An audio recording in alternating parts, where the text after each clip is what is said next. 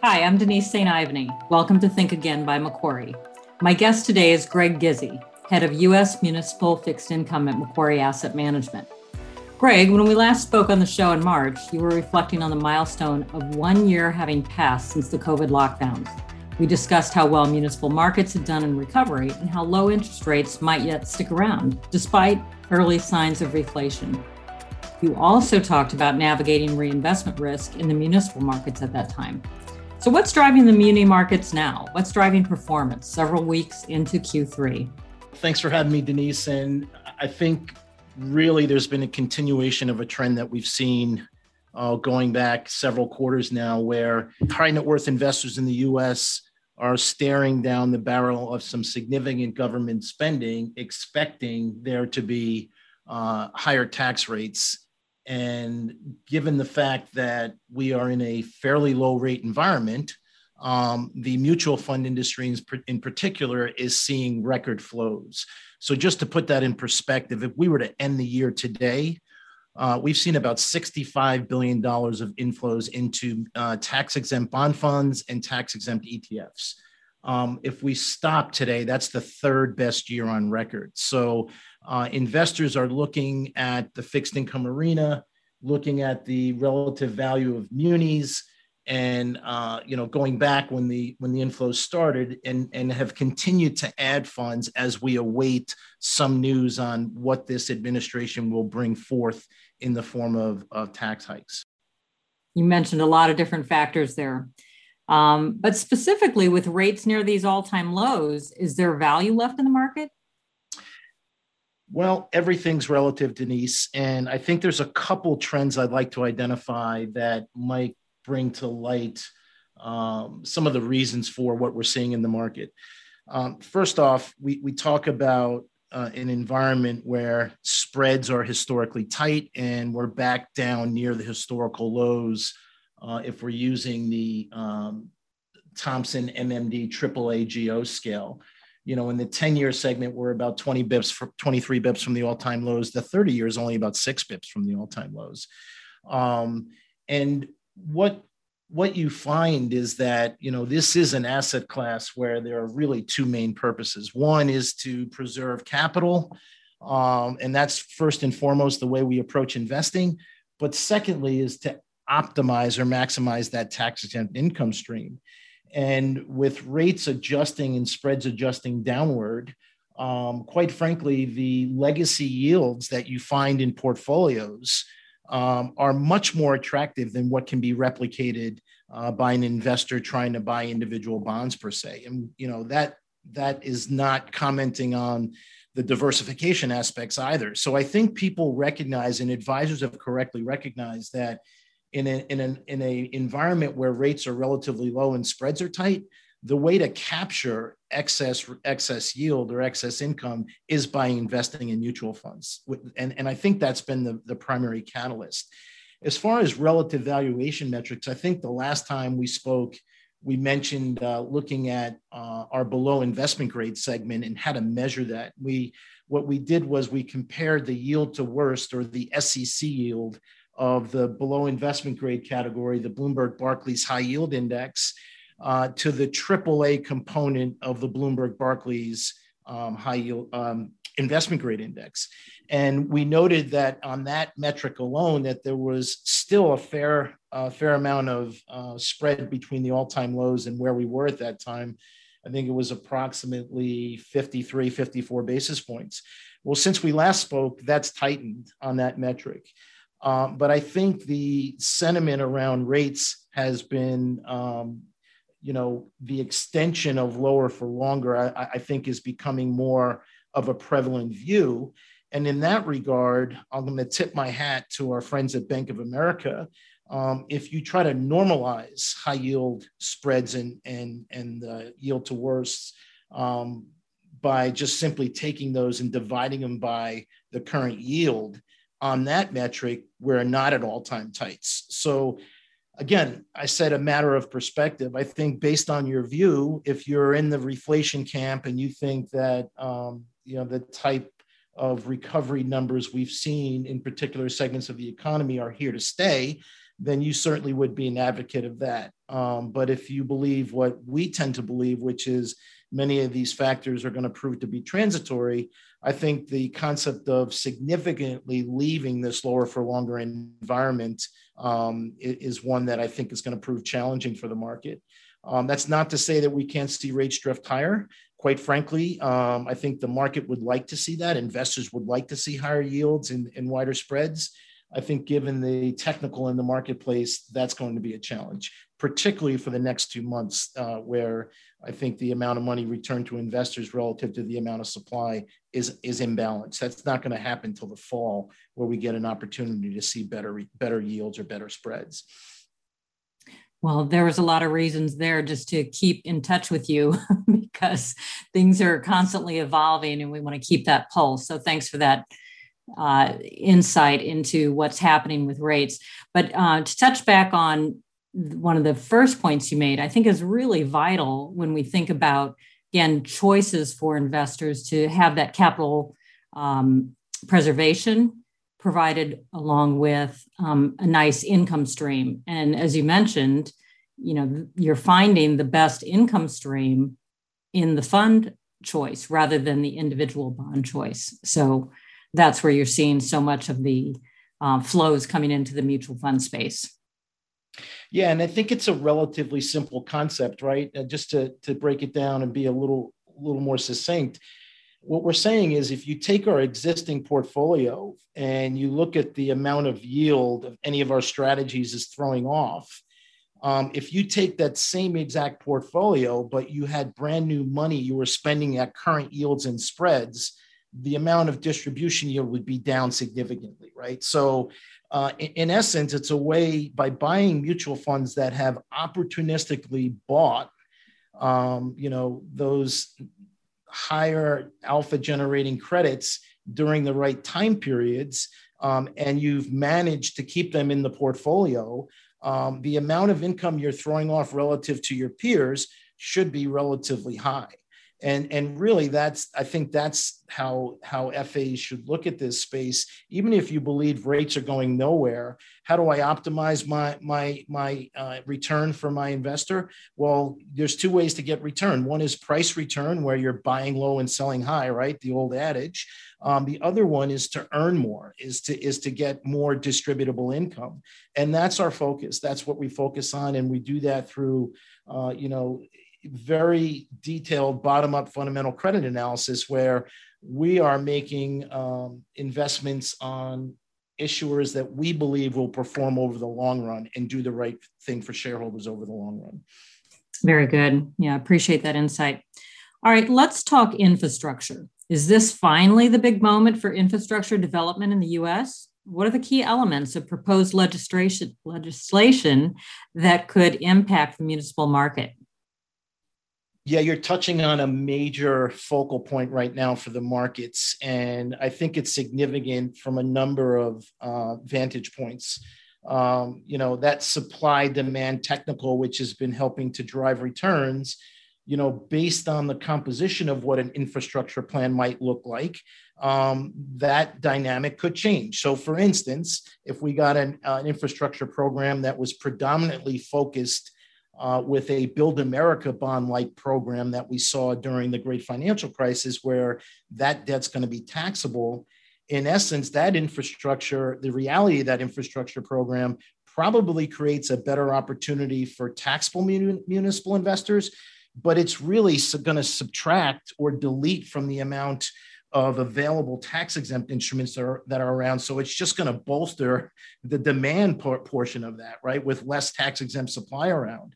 Um, the other thing is, and you know, this isn't a, a call about politics, but certainly the way um, they're attempting to pass these deals matters because um, there are there is only one attempt that the, the administration can have during this fiscal year to do uh, a infrastructure bill through the process of reconciliation. And reconciliation, um, where they'll only need the 50 Democratic votes in the Senate and then the vice president's vote to, to turn legislation in, in their favor. Um, that's something that uh, is being challenged right now by a couple of the Democratic senators. So I'd like to think, Denise, that yes, this could be the point in time where we see a significant attempt at this country trying to improve infrastructure, but it's falling on the same, uh, you know, problem that has existed for a very long time, which is how do we agree to finance this? And I think that you know there's there's there are two types of bills being put forth. One is your traditional infrastructure bill, which there is a bipartisan agreement on some of the aspects of that bill.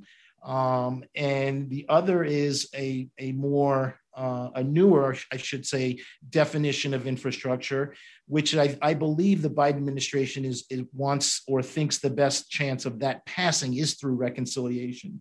Now, reconciliation requires that those that money spent be accounted for through offsets, right? So that's the next significant part of the equation for the muni investor. So the quickest way to do that is to pay for that through tax hikes. And if you're going to do that, you know, what are we talking about? The highest tax bracket going back up to where it was pre-Trump tax cuts? Most likely. Are we talking about a significant increase in the corporate tax rate? Yes, but again, there seems to be some disagreement on the on the Democratic side as to what that rate should be. So a lot of moving parts. I think the default um, reaction by the markets, much like it was waiting for the stimulus package to finally be passed in March. That stretched back, remember, all the way to the late third, fourth quarter of last year. Um, the market is forecasting that something will get done. Um, and, and I think rightfully so, because I do believe something will be done. I'm not sure how large, uh, how significant. Um, n- nor will it favor taxable or tax exempts at this point. But uh, I think there will be uh, there is enough momentum for something to get done on infrastructure. Well, again, another reason to stay in touch and see how this all unfolds. And like you said, though, you have to make some educated um, guesses, if you will. Um, but nonetheless, it still seems like, regardless of what happens, munis are going to be a good spot because of so many other factors. So you can't you can't do it just on the infrastructure uh, piece alone. Yeah, I, I, I, can think of several instances, and, and, and I think investors that listen to this call are smart enough to recognize that this is really a captive audience, particularly the tax exempt side of our business, where, you know, if you use Federal Reserve data, 71% of the market is owned by individuals, right? So it is a true mom and pop market. And we know historically that that results in often very inefficient times, right? And sometimes uh, those sell offs represent really good opportunities, which is quite frankly the way we viewed COVID. Uh, and sometimes these sell offs last a, a, significant period of time. Um, but I think that, you know, from my perspective, um, you know, the the worst prognostications of what COVID was going to bring, which was, uh, you know, a mini version of Meredith Whitney back in 2010, suggesting that we were going to see hundreds of billions of dollars in default. Um, I think that once again, um, the the tax base and the um, source of revenue really when you when you when you look back at covid for the most part was unimpacted and so for us um, while certainly challenge credits or stress credits that were heading into covid it, the reality became even more challenging um, certainly, good credits we felt that were just selling off because everything was being sold represented an opportunity to buy something that was dislocated. And I want to give you an interesting statistic that just came out that highlights what I'm talking about. So we've just gotten um, stats out of the Bureau of Economic Analysis, the BEA, and this is the third consecutive quarter where all 50 states had positive GDP. Think about that after what wow. we went through all 50 states. It's happened only one time in two, the second quarter of 2014, and that was only for one quarter. We've had three consecutive quarters. So again, it, it, when you look at the tax, uh, you know, really where where the bulk of revenues are coming from at the state level, it's about income tax. Uh, primarily, income tax and sales tax represent you know, close to 85% of all, all revenue.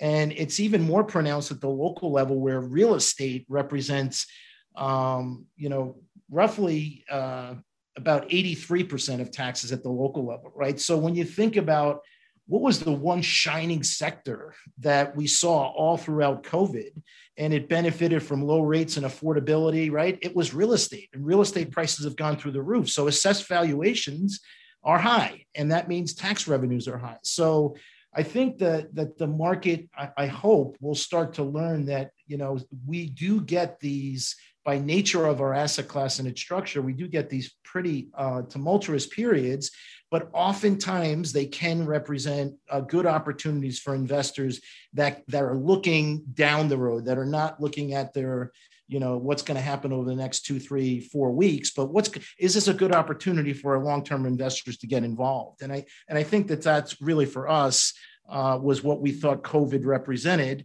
Obviously, we we could not predict when a vaccine was going to come, and uh, you know certainly the duration of of the shutdowns and all of those factors, you couldn't predict that. But when we thought about the general structure of the market, when we thought about interest rates and what a COVID economy uh, and a shutdown would mean for interest rates, um, we came out basically let's let's use our credit to really discern those credits that we thought were going to be really strong credits, make it through COVID. Um, and, and, and, I just want to remind investors, right? The one thing we got during this sell-off that we've never seen before was fiscal fiscal aid, right? Direct fiscal aid to state and local governments and, and, and targeted aid to specific sectors. So we talked on the last uh, on the last um, uh, podcast we did about how there was a uh, uh, inverse proportional relationship between uh, those that were most impacted by COVID performing the, the worst, right? Essentially, what we've seen now for, for now three or four consecutive quarters is the flip side of that, where those, those sectors that were most challenged as we've gotten aid, as balance sheets have, have, uh, have improved with economies opening up, um, we're starting to see that reverse. So um, certainly, curve and credit are, are things that have worked, and we expect them to continue to work through the course of the year.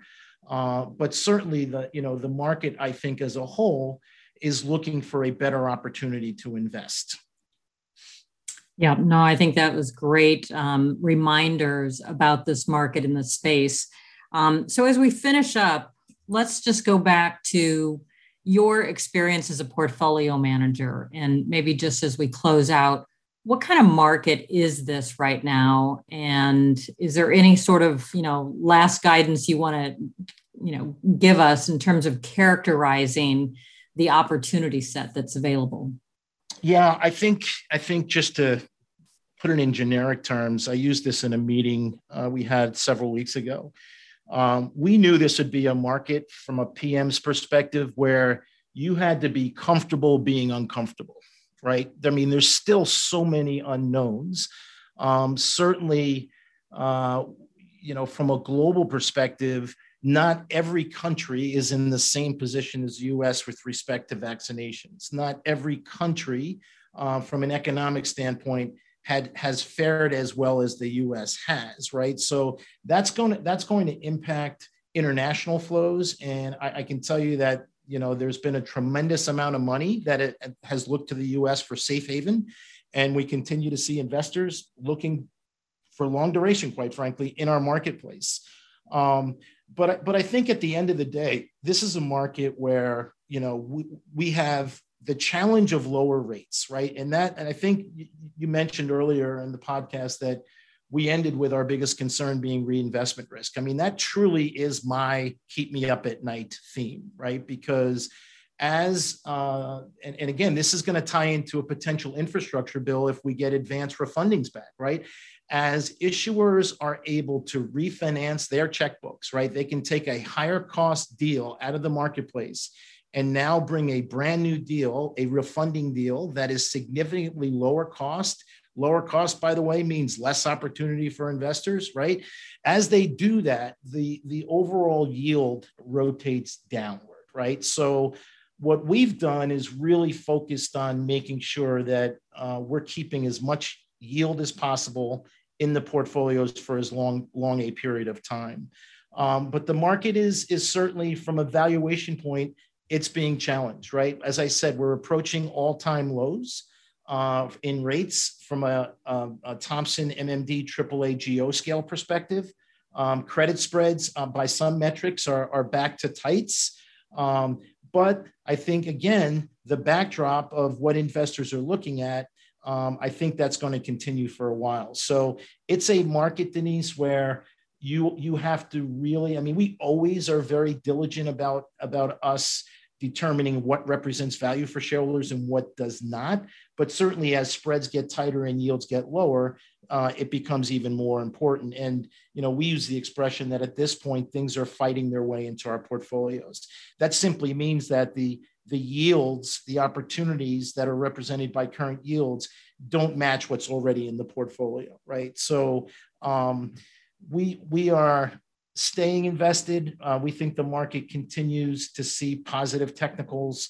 Um, but certainly the hope is with news around an infrastructure bill, which I believe is most likely going to be in the September, October timeframe, um, there's potentially a better opportunity.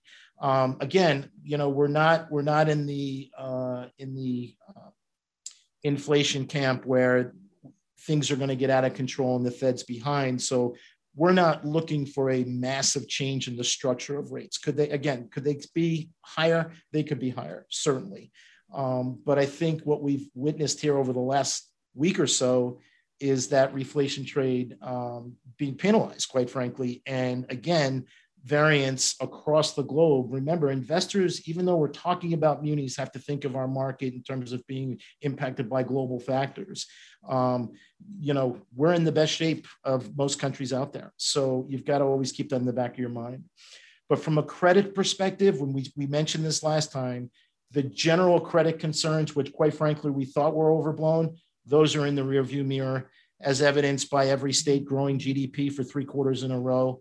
Um, you know, you've got states like California, which received a tremendous amount of aid, um, looking to make income distributions to people, right? So, uh, rainy day funds are, are, are in surplus mode. Uh, some of the pension, some of the uh, poster children on the pension side are making uh, larger payments or additional payments. All good things from a credit standpoint. So, fundamentally, from a credit standpoint, muni market's in good shape um, you know, the, the concern that I have that keeps me up at night is that reinvestment risk. Well, thanks, Greg, for a very comprehensive view on both, you know, the the markets, interest rates, how you're looking at investing, you know, and I, I think the main thing you said there was get comfortable in being uncomfortable for just a bit, for just a bit longer. Right. And I think we can do that. And again, we'll we'll stay in touch with you to get continued guidance on this muni market. And thanks for spending time with us today. Thank you, Denise. Appreciate the opportunity to talk to everybody. This recording is intended for financial professionals and institutional investors only. This is not intended for use with the general public. The views expressed in this podcast represent those of the speaker and are subject to change. Nothing presented should be construed as a recommendation to purchase or sell any security or follow any investment technique or strategy, and does not constitute advice, an advertisement, an invitation, a confirmation, an offer, or a solicitation to engage in any investment activity, or an offer of any banking or financial service. Throughout this presentation, various securities and companies are referenced. Examples given are for illustrative purposes only and were not chosen based on performance. This is not a recommendation to buy or sell any security. Investing involves risk, including the possible loss of principal. All examples herein are for illustrative purposes only, and there can be no assurance that any particular investment objectives will be realized or any investment strategy seeking to achieve such objective will be successful. Past performance is not a reliable indication of future performance. Before acting on any information, you should consider the appropriateness of it with regard to your particular objectives, financial situation, and needs, and seek advice. No representation or warranty, expressed or implied, is made as to the accuracy or completeness of the information, opinions, and conclusions presented. In preparing this recording, reliance has been placed without independent verification on the accuracy and the completeness of all information available from external sources. Macquarie Asset Management is the marketing name for the asset management division of Macquarie Group.